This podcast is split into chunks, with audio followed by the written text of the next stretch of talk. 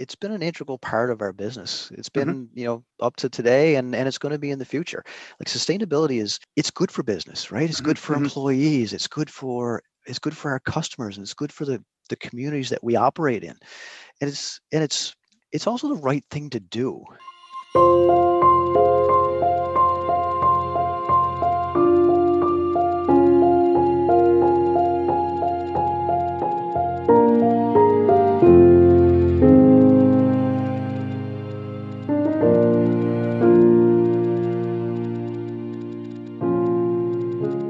This is Flux Capacitor, a podcast about the future of electricity. I'm Francis Bradley of the Canadian Electricity Association. We feature discussions about the future of the business of electricity on this podcast and what the future transformations will mean for electricity companies, regulators, society, and customers. Once again, this podcast was not recorded face to face but using Zoom. A little bit of background first before I get to my guest today. Well, today over 1 billion people around the world celebrate Earth Day first celebrated in 1970 following a UNESCO conference in San Francisco, a peace activist, John McConnell, proposed a day to honor the Earth. Over the years, Earth Day evolved from a conversation about environmentalism to a movement on climate change prevention. The electricity sector is proud to be considered a solution to climate change, as electricity generated in Canada is over 83% non emitting, and our greenhouse gas emissions have been reduced by more than 45% since 2005. A healthy environment and a healthy economy a report developed by the Government of Canada estimated that our country will need to produce two to three times as much clean power as it does right now. Now more than ever, our sector needs to ensure sustainability is considered in all business decisions. Whether it be partnerships with local communities, relationships with Indigenous partners, or developing innovative solutions to climate change, sustainable electricity is integral to our country's future. And so, today on Earth Day, we celebrate our ninth recipient of the Sustainable Electricity Brand Designation. That company is Maritime Electric, a Fortis company based in Prince Edward Island that has made sustainability a priority. I invited Jason Roberts, the newly appointed CEO of Maritime Electric, to discuss some of the Maritime Electric sustainability programming and why sustainability is important in PEI. Jason and I also talk about the challenges of running an island system, what COVID 19 looks like in the Atlantic bubble, diversity in the trades, and electric vehicles. And like many previous podcasts, we close the conversation with a book recommendation, and in this case, with a bit of an East Coast spin. Here's my conversation with Jason Roberts.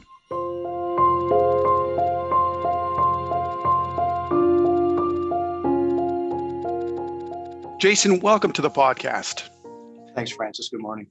I'm, I'm glad you were able to join us. I, I thought for the listener, uh, maybe a, uh, a good starting point would be uh, let's talk a little bit about Maritime Electric. I'm, I'm very familiar with Maritime Electric, um, but uh, you know, for folks uh, outside of Atlantic Canada, they may may not be as familiar. Can you can you tell a listener a little bit about the company and, and kind of where it came from? Sure. So we're on we're on the flux capacitor. So let's jump. Let's fire it up, and uh, we'll uh-huh. go back to 1918 that's when uh, that's when Maritime Electric began operating here on Prince Edward Island. So makes us uh, just about 103 years old. Not right. quite as old as the CEA, but uh, respectable nonetheless. Um, we are a very proud member of the Fortis Group. Uh, and in fact, we were Fortis's first uh, electric utility acquisition outside of Newfoundland right. back in, in 1994. Mm-hmm. We are a uh, we're a vertically integrated electric utility.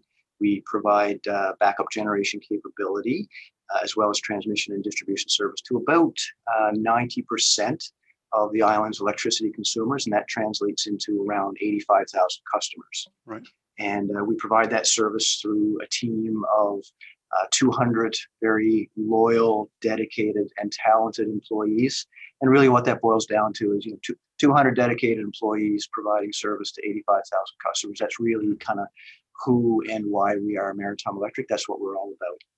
Um, we have uh, system wise, you know, we're not an overly large utility, Francis. Uh, mm-hmm. Our peak load is approaching 285 megawatts. Mm-hmm. Uh, our customer mix, we have about 50% of our customers are residential, domestic type customers. Right. Uh, small businesses is a big part of Prince Edward Island.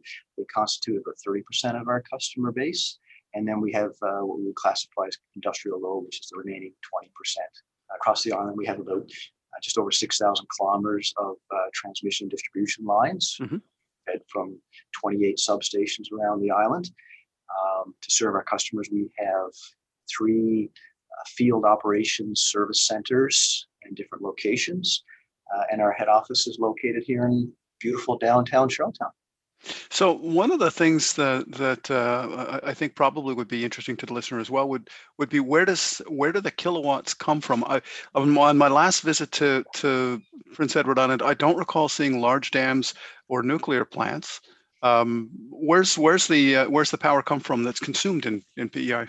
Yeah, so you know, um, we as, as, I mentioned, we have we have some ge- generation capability here on PEI, but uh, you know the greatest the greatest natural resource here on Prince Edward Island uh, for generation purposes is is wind.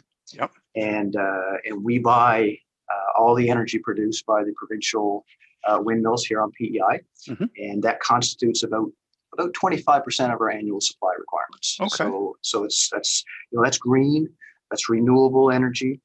Uh, and it's sourced right here on PEI. And you know, our expectation is we're going to see more of that uh, come along in, in, in the future mm-hmm. and we're looking forward to that. Now, the remaining 75% of our energy supply, uh, we we import that from the mainland through four submarine cables that interconnect us with New Brunswick. Okay. Uh, two of those cables, they're rated for 100 megawatts each, and they were installed back in 1977. So they're mm-hmm. you know, they're they're 44 years old. They're getting up there. Uh, but then in 2017, uh, we installed two new cables, and they're rated for 180 megawatts each. So we've got four four lines to the mainland uh, that allow us to import energy. So in terms of that energy that we import, it really comes from two two different streams. Mm-hmm. Uh, the first is from the Point Lepreau nuclear generating station. Right. So we have we have a participation agreement there with uh, with Brunswick Power, and that provides us with access to to output energy from that from that unit. Uh-huh. And, and, that that source of supply for us that meets about 15% of our an, annual energy supply requirements. Right. And although it's not renewable, you know, it is a non-emitting source yep. of supply for us. Yep. So so very very good from that perspective. So that leaves the remaining 60%. And we get that through uh, a separate energy purchase contract that we have with New Brunswick Power. And we buy energy basically off of their system. And it comes from a mix of renewables, non-emitting, and of mm-hmm. course there, there are some uh, emitting sources of generation in their supply mix. Yep. But the way the contract is set up, it provides for us to re- receive uh, a supply mix that's similar to the same uh, mix that their in-province customers would receive. Okay. So when we look at where that comes from, we would estimate, you know, that another uh, about 48% of our supply under that contract is either renewable or uh, non-emitting or non-emitting, right? Or non-emitting. Right. So yeah. when you when you when you kind of add all those pieces up together, uh, we would you know we estimate that close to 85 percent of our supply that we we provide to our customers on Prince Edward Island uh, comes from either renewable and or non-emitting resources. And I think you know that's that's a pretty darn good mix at this point. Oh, that's higher than the national average of yeah, 82% non-emitting. Yeah. yeah. Yeah. So we feel really good about that. Yeah, and then you, would noted that that uh, you're vertically integrated, so you have the the generation uh, capability. But I guess that's in a in an event of of, of a, um, um, a major outage or a problem with respect to supply. Yeah, so we we do have uh, we do have generation capability on the island. Uh, we mm-hmm. generally don't don't generate ourselves. Um, we have uh, a 40 megawatt uh, thermal station uh, that's going to be uh, retired and decommissioned at the end of this year, so it doesn't it doesn't operate anymore. Mm-hmm. we also have uh, three combustion turbines um, uh, together provide about uh, 90 megawatts of capacity. Again, these are fired on uh, light diesel oil, so they're somewhat expensive to operate. So uh, what we use them for really is is more contingency, emergency backup service mm-hmm. in case there's um, uh, constraints on the interconnection through to New Brunswick, and and that doesn't happen very often, but it's important to have that on, on island security of supply certainly available if we need it. Yeah. Hey, one of the things that uh, that um, I uh, ask people about when they come on to the podcast is about their their journey. Um, so I'd be interested in, in hearing a little bit about your journey. You've been at Maritime Electric for for 20 years. How did you get to to to where you are today? Yeah, um, actually, yeah. So I, I, joined I joined Maritime Electric in July of 2000. So I'm actually approaching my 21st anniversary this year. It's hard to believe time, time flies by. Yeah. Um, I'm an accountant by by trade. Uh, mm-hmm. I got my my CA designation uh, in Newfoundland, my home province, back in 1997, mm-hmm. and I had spent a few years working in New Brunswick uh, and had eh, had just moved to PEI in early 2000 for uh, for personal reasons, uh, uh, chasing my future wife to be, and now we now we have we're married and have two two, two wonderful kids here on, on PEI. But at, at at the timing of that move uh, turned out to be great because uh, when I came to PEI, a position that hope opened up here at Maritime Electric uh, in the finance team. Uh, for a, mm-hmm. a, treasury supervisor. So I joined Maritime Electric and I started out in that role. Uh, I had responsibility for our financial forecasting model, the treasury mm-hmm. function, of course, and uh, also had our, our tax compliance work under under my responsibility.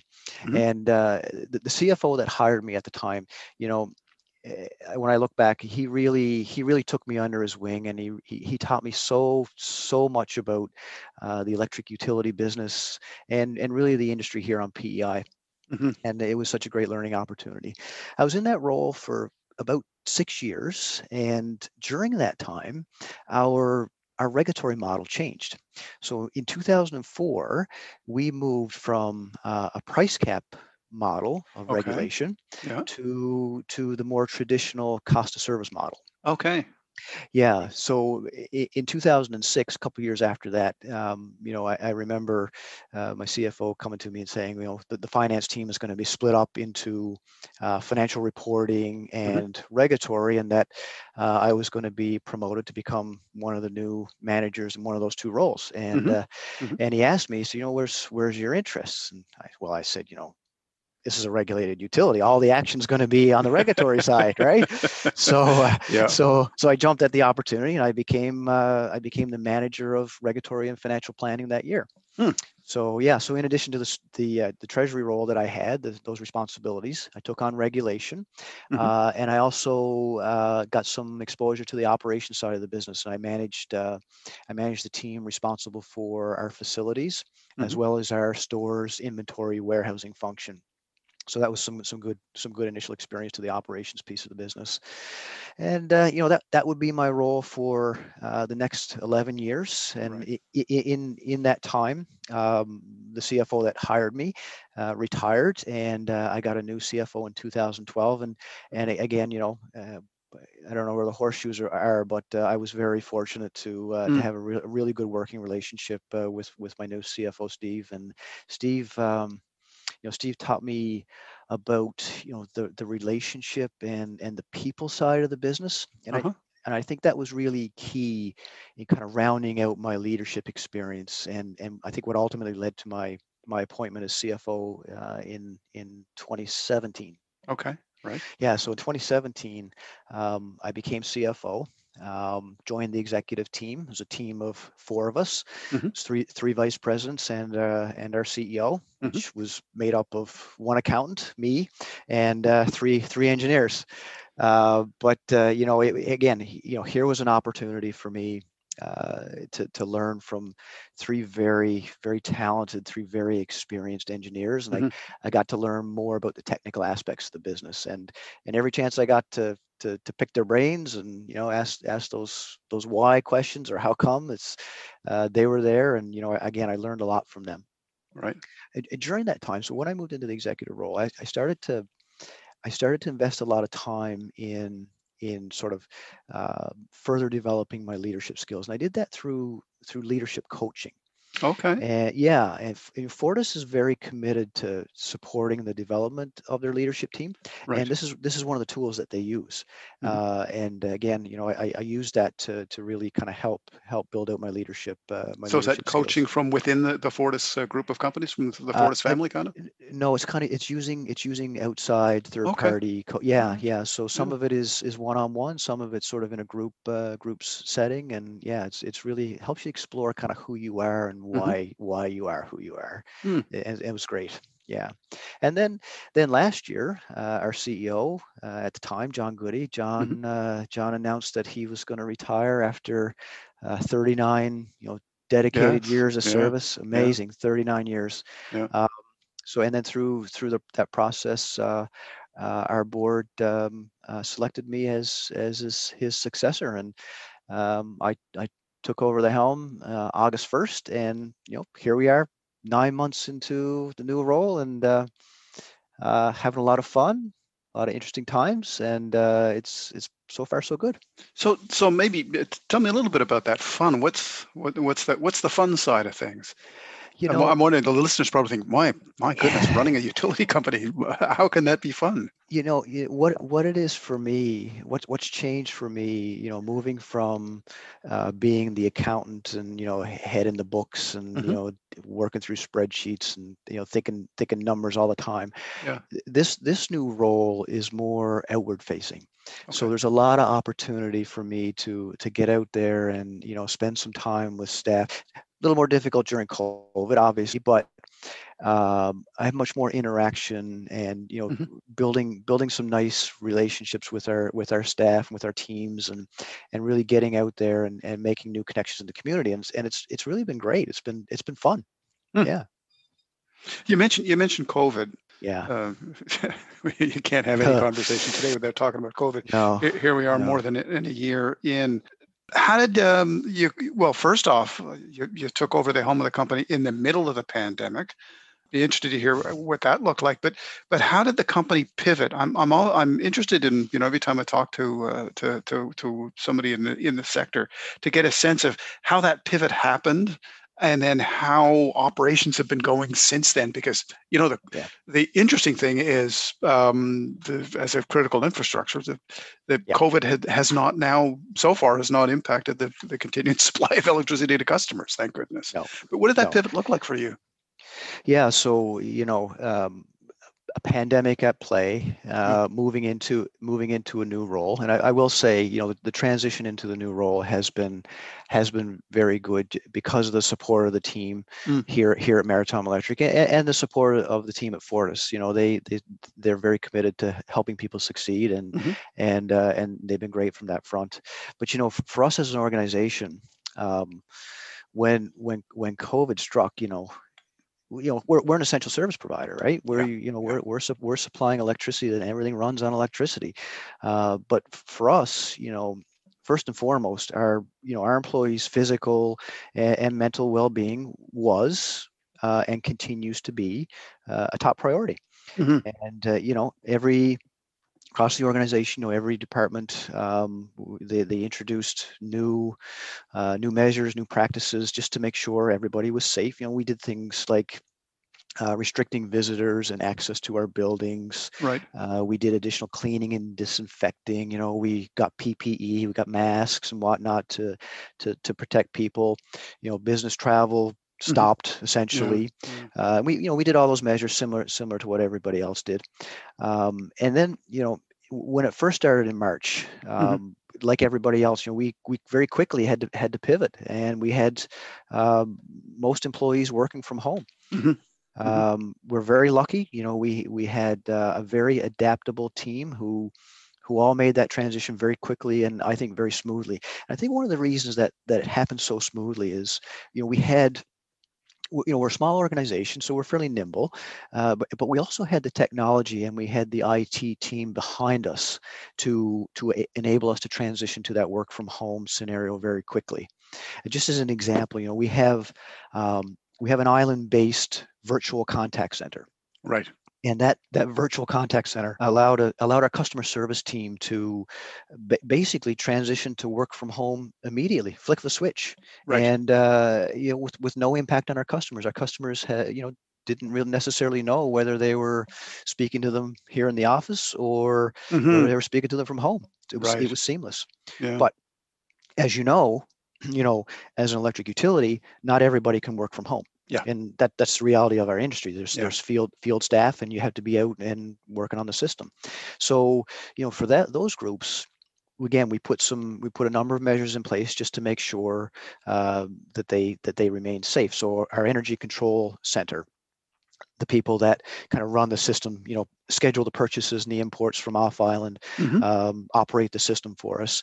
We, you know, we kind of locked down that building. We restricted access uh, okay. into that building. Yeah. We we set up um, multiple uh, control centers off-site to be in place, ready to go if needed. If we had, right. if we, if yeah. we had, you know, COVID come into the workplace. Fortunately, yeah. we didn't, but just in case, um, you know, for our technicians and our power line technicians, electricians, and whatnot, you know, it was about it was about following, you know, CPHO, the uh, you know mm-hmm. provincial health office, and the social distancing rules. Um, we we had to go out and secure uh, additional uh, fleet vehicles so that people could uh, travel separately and and not be uh, not be in close contact. Oh, you actually had to had to had to acquire more more vehicles. Yeah, wow, yeah. Okay, well, we yeah. yeah. we we leased them on a short term basis. Right. Uh, I had yeah, thought so, that. Yeah. Yeah. So our crews, our power line technician crews, as an example, you know, typically it's a it's a two person crew. Yeah. And they would go to the job site, but you know, you get in the cab of the truck, you're mm-hmm. you're only a couple feet away. So close quarters. Yeah. Yeah. So we so we got separate vehicles and hmm. and uh, we were able to continue on that way. The other thing that we did was you know safety obviously is a priority. We we transitioned our safety meetings to either call in or virtual meetings, and we were uh-huh. still able to cover off, you know, uh, s- safety issues and and um, and incidents and and whatnot, and and make sure the communication lines continue to be open. Mm-hmm. Mm-hmm. So that was great. You know. Um, you know, in terms of in terms of uh, the leadership uh, teams, you know, we we continued to uh, encourage people to follow, you know, all the health recommendations right. around wearing masks and proper hygiene. And now we're, you know, we're talking to people regularly about vaccinations and, mm-hmm. and you know and how important that is. Uh, so we, we have got all those in, all those measures in place, you know, to protect uh, everyone's our employees, our customers, physical health and safety. But the other thing that we realized very quickly, Francis, was, you know, how how this pandemic and the uncertainty, the, the toll that it was taking um, on on people's mental health. Yeah, yeah. Right. You know, that was that was a that was that became a safety issue for us. Right, for sure. One, yeah. One, one thing that we did last year, and this was in April when things sort of really kind of you know high high anxiety levels. Yep. We yep. we kind of said, okay, let's let's stop for let's stop for a minute here and we what we did was we scheduled everyone to have a four hour mental health break okay so right across the organization you know scheduling scheduling considerations in, in mm-hmm. play but right mm-hmm. across the organization everybody was able to take a four hour mental health break go home be with their family spend some time and just sort of get things in order and, and mm-hmm. you know and, and and kind of regroup right the other thing we did was, and this, and I'm not sure if this is unique to our organization or not, but we we pulled together a committee of employees from right across the company, mm-hmm. and what they did was, they each got a list of of their colleagues who were working from home, mm-hmm. and they got on the phone and they called them to check in, okay, say say hello and see how they were doing, and yep. just to make sure everybody stayed connected, right? right? Yeah. Right. And you know, then we start thinking about not only our employees but but their families. So mm-hmm. we said, okay, mm-hmm. there's a lot of information out there. There's a lot of misinformation out there. How do we stay in contact and make sure, you know, that when people go home at the end of the day, that the conversations that they're having, you know, can be informed and healthy conversations. So what we did was we put together a number of mail out packages and we sent them to employees' homes. and We put in there, you know, some you know trusted reliable covid-19 information. Um, and we also provided them with some information around our uh, employee and family assistance program so that they knew that you know not only was was maritime electric there for them but there was resources that they could use if they didn't feel comfortable coming to us and our hr group. Right. So there were services available for them. Yeah.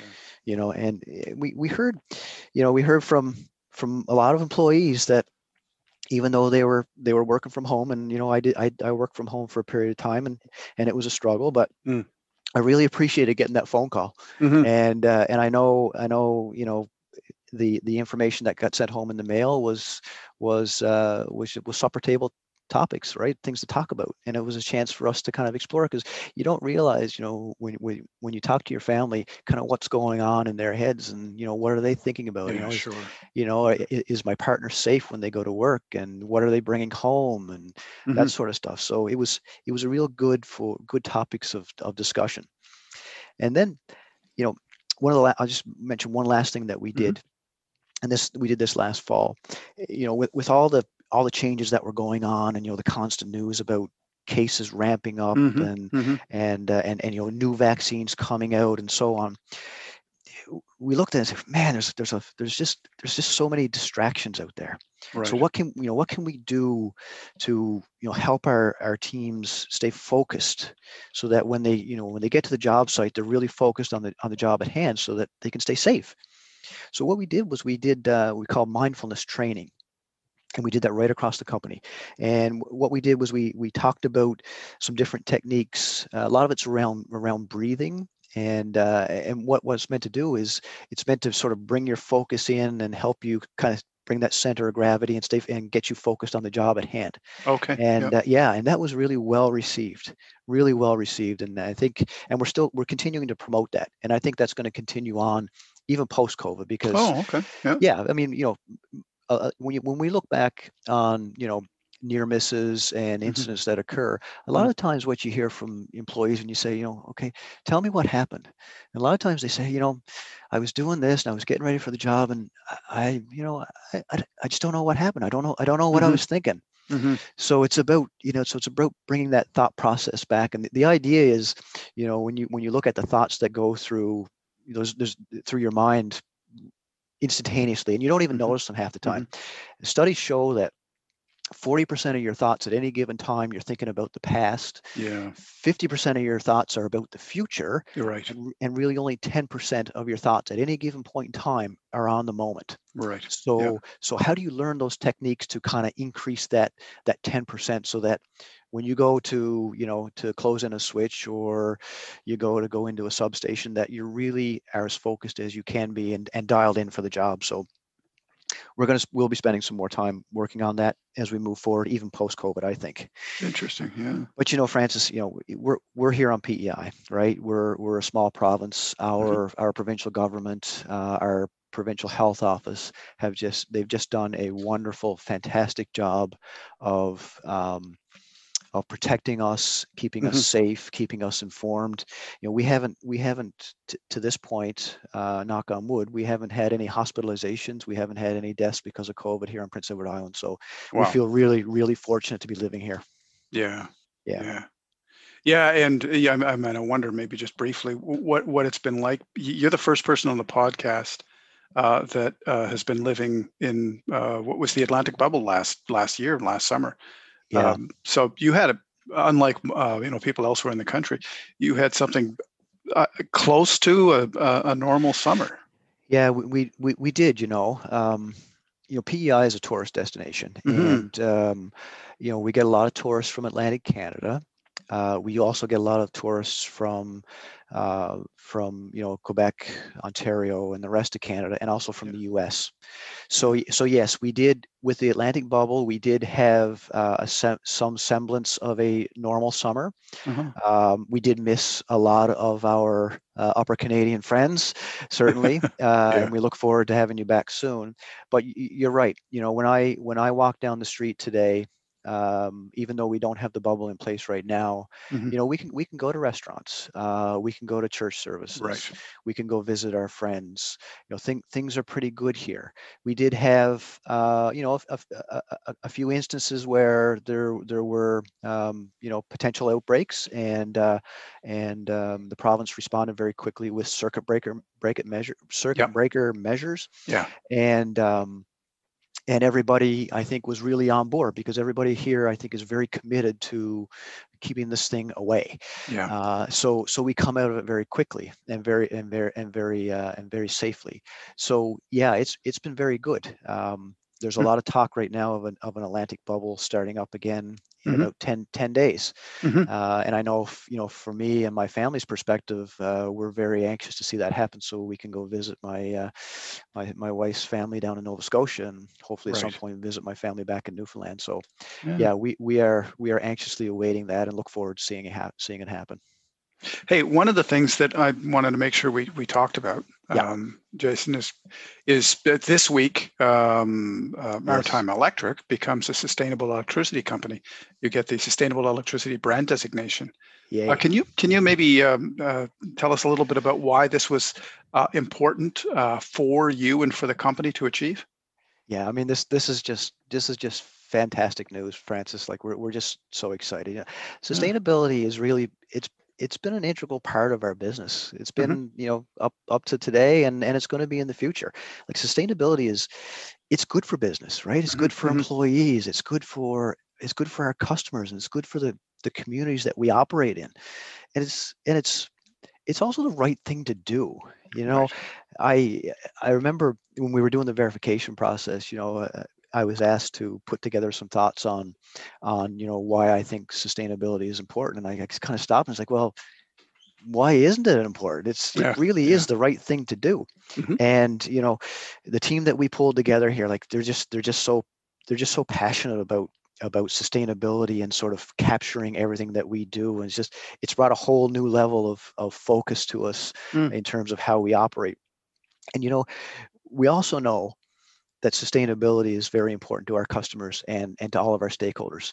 And I tell you why, is when we, went, when we went through the verification process to get the certification, we consulted with a lot of stakeholders Mhm. and and we did that virtually because of covid uh, but we did we did reach out to a, a broad a broad group and and we asked them you know we said well, what, what's important to, to, to you from from a sustainability perspective and you know we got some great insight from them Right. re- really like cer- 100% of them they all came back and said uh, we believe that is it is important for you maritime electric Mhm. to be operating in a responsible sustainable manner Mhm. and it you know and that's you know that's that's pretty clear marching orders and and it's not to say that we we we weren't doing it because we we do a lot of great things uh, with respect to sustainability but it, again it it provides that that that confirmation and that that that support from from people outside the organization to say hey yeah you're you're doing the right thing.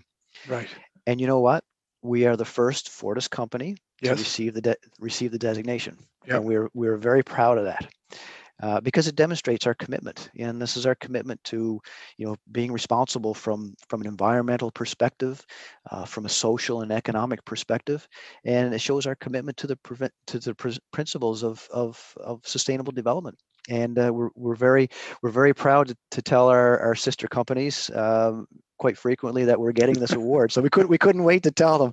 We're, we're just so proud of it francis and we we can't wait um, you know it's brought together as i say um, sort of a uh, a good look at of, of of what we're doing from a sustainability perspective and it's really going to drive uh, sustainable culture for us throughout the entire operation uh, and i think it's going to help us in our relationship with outside stakeholders moving forward we're just so Yeah, well, excited outstanding outstanding news and uh, you know Yeah. d- delighted we're we're able to mark that uh, Yeah. mark that this week maybe tell us a little bit about some of the some of the sustainability initiatives that that uh, you've embarked on at maritime electric Yeah, so you know, i- it's it's been a mindset of ours in a lot of lot of areas Mm. of our of our company for a lot of years, and it's it's it, it is a, a a a fair fair bit of our culture today. So uh, just as an example, you know, we've uh, we've always played an important role in uh, protecting uh, nesting osprey. We've done that for many years. Um, you know, as you know, like one of the favorite places for osprey to nest is on our utility Mhm. poles, Yep. right? And you know, this this nesting can you know cause shorts and fires and blackouts, and and you know, unfortunately, it, it often harms the birds. So, we've been working with provincial conservation officers for a number of years. Uh, we designed and installed kind of alternate nesting platforms near our lines, but far enough away to try and encourage them to not to not go near our lines. So that's been fairly suc- successful. Um, and then last year, um, we did uh, we did an assessment of our uh, carbon footprint, our water consumption, and our waste production, and we're going to use that analysis and that's going to be adopted sort of as a baseline to support some future sustainability plans so that we can reduce our overall environmental footprint. So we feel pretty good about that. Um, and then, you know, when, when we look when we look to the community, um, you know, and investing in the communities that we live and we work in, um, we've kind of taken almost like a grassroots approach for a lot of years, and we, you know, we we, we provide um, meaningful levels of support to many, many, many nonprofit uh, community organizations right across the island. So sports, cultural, music, arts, those type, and you know, uh, uh, mm-hmm. nature, mm-hmm. those types of uh, those types of organizations, and it's been really well, really well received over the years. One of the organizations that we've supported is the Island Nature Trust, okay. and in particular, their uh, piping plover conservation program. So the piping plover will nest on on the sandy beaches. So they're very, you know, high high risk mm-hmm. of uh, not having, uh, you know, successful mating seasons. Mm-hmm, mm-hmm. So we've we really provided some support to the Island Nature Trust to help them in that conservation program, and it, and it's been helpful to to that bird population. So we're we're happy about that. One thing that we did a couple of years ago, and it's continued on, and we will continue with it, is our Trees for Life initiative. So what we do there is our employees will undertake um, tree planting and we'll go out to community centers or schools and um, we'll talk to people about you know the type of trees that we have and we'll talk about planting them safely away from our lines and um, and we'll do the planting for them and it's been really it's been really well received in the community so hmm. far and we've, we've planted hundreds of t- hundreds of trees hmm. so re- really well and then you know well, there's a whole list of them, but there's a couple other ones I want to mention before, sure. before Go we, ahead, yeah. move on. But um, you know, from a from a human resource perspective, yeah. um, we we recently formed, uh, and, and this is something the CEA has been talking about, we, we, we formed a Women in Trades working group as part of our diversity and inclusion plan. Okay. And yep. yeah, and what we're trying to do is we're, we're trying to foster a work environment, you know, that that encourages and and and, and keeps people keeps women um, in the trade positions. Mm-hmm. So uh, to, to layer on top of that, just uh, last week, and you'll, you'll see it on our social media, we uh, we launched a, a program called Powering Opportunities for Women campaign.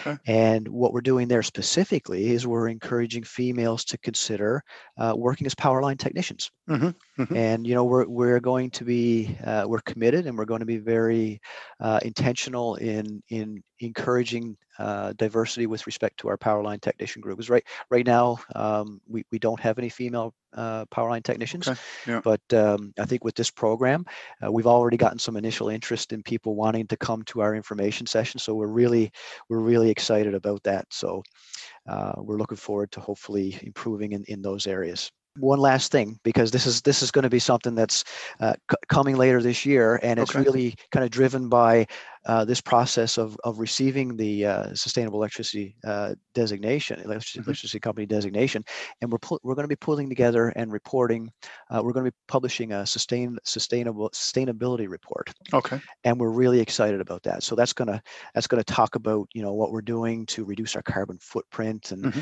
and it's really going to kind of solidify publicly for for everybody who wants to see it our commitment to you know having a i'll say a greener and cleaner and more sustainable uh, energy future right here on prince edward island. So we're going to bring it all together in one one report and that's something that we're going to do uh, moving forward so that people stay informed and and uh, we're communicating lots of great information about what we're doing. Yeah looking forward to the report. Yeah, yeah. it'll be great yeah, from from a from a, an overall broader news standpoint, uh, news about sustainability and, Prince Edward Island, there's, there's been um, a number of uh, actions or, or or announcements recently with respect to electric vehicles in yeah. PEI, federal government investing in EV charging, and then and then more more recently um, the uh, the steps that that the provincial government is taking in terms of, of rebates what's Absolutely. that going to do to your your business? Uh, they're going to be they're going to be using more electricity.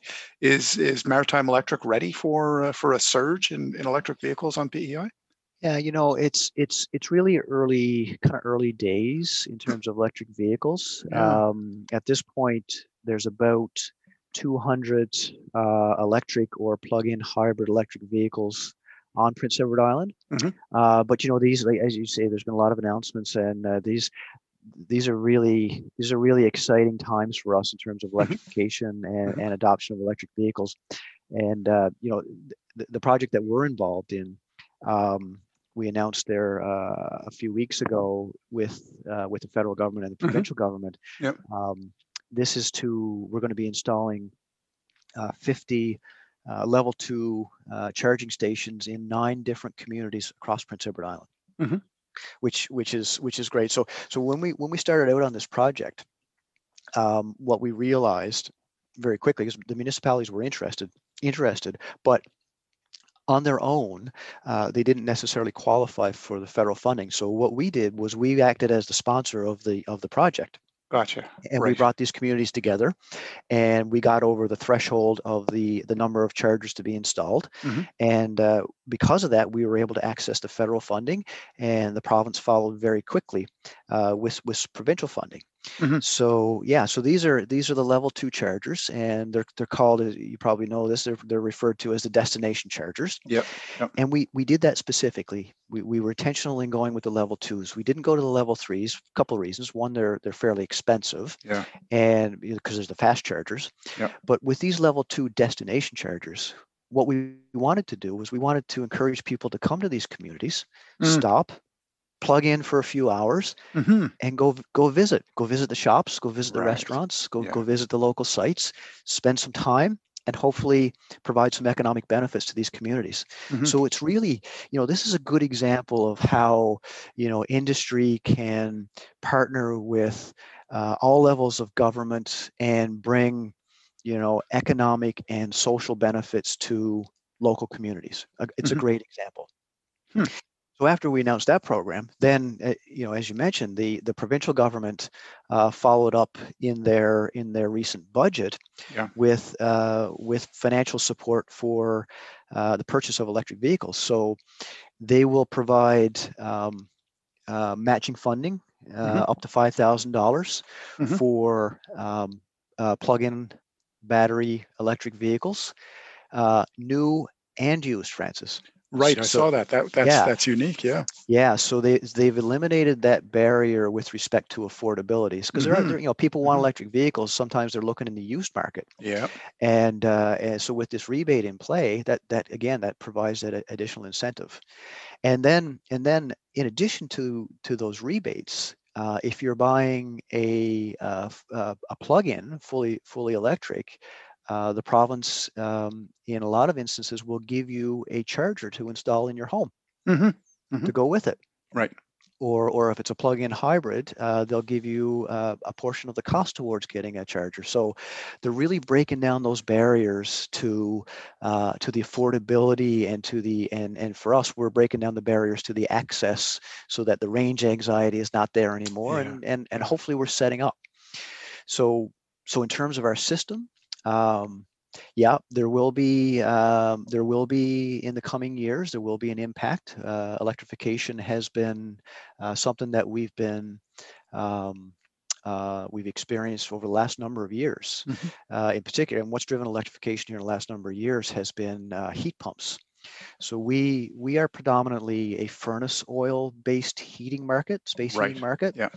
But in recent years, again, the province, um, in efforts to reduce our carbon footprint, ha- they've been offering uh, rebates for the installation of heat pumps. Mhm. So we're seeing, um, you know, homes, homes, existing homes convert from furnace oil to electric heat pumps. Right. We're, we're seeing uh, new home construction, uh, close to you know 85, almost 90% of new home construction now is uh, electrically uh, Electrically heated. heated, Yeah. Yeah, yeah. So so we've seen we've seen that happen uh, over the last number of years, and I think you know the electric vehicles. Uh, I think that's going to dovetail well in with uh, continued electrification over the next number of years, and and that's going to be important because Mhm. you know as you build out uh, a system um, that's going to be that's going to respond to those needs because you know the more electricity you consume the more dependent you are on the service Yes. the more reliability is is is important Yeah.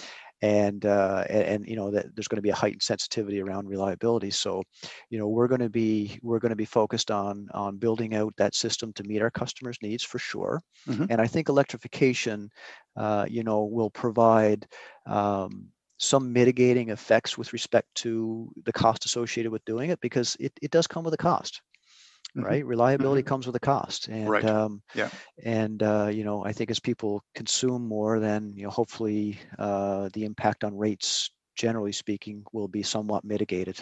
Hey, one of the things that I that I ask uh, people that come on the podcast, Jason, is is about a book that they are either you know reading or, or a book that they've recently read that they would recommend to, to the listeners. So, for you, what book would that be? Well, I'll tell you, I um, when I when I sit down to read a book, mm-hmm. I like to I like to get out away from life. Mm-hmm. I like to disconnect from my you know my my nine to five job and, right. and spend sort of get into my old my, my own world. And you know I'm living in Prince Edward Island, been here for 20 21 years, uh, but I was born and raised in Newfoundland. Mm-hmm. So I'm I'm actually you know. Uh, I like to stay connected with with Newfoundland, and I've, I've every time I go home to visit my parents, I kind of raid their their bookshelf. And uh, right now, right now, I'm reading a book, and it's actually the second time I'm reading it. It's a um, it's a history of Newfoundland, and it's by Kevin Major. Okay. And it's it's called As Near to Heaven by Sea. As near uh, to heaven by sea. As near to heaven by sea. Uh-huh. Yeah. So it's it really it's not a it's not sort of the boring f- factual you know mm-hmm year by year uh, history of Newfoundland Labrador. It's really more of a flavorful Newfoundlandish type uh, recount of the history and offers some observations and opinions and speculation as to why, you know, why why and who landed here when they did and, uh-huh. and how how things sort of unfolded. And so it's it's I'm just kind of revisiting that that that book these days and and spending some time thinking about home and uh, and uh, because I can't get home right now, so yeah, yeah. it allows me to to get back to the rock uh, virtually. I'll say. So well, fantastic. I'll I'll, I'll, add that to the flux capacitor reading yeah, list. That's terrific. Yeah, it's a great book. Jason, thank you very much for joining the podcast. I really do appreciate you taking the time. It was great to talk to you. Francis, it's been my pleasure. And again, um, we are so happy and so excited to be receiving the the Sustainable Electricity Company designation, and uh, and and just so happy to speak with you today. Oh, something worth celebrating. Thanks very much. Absolutely. Thanks again.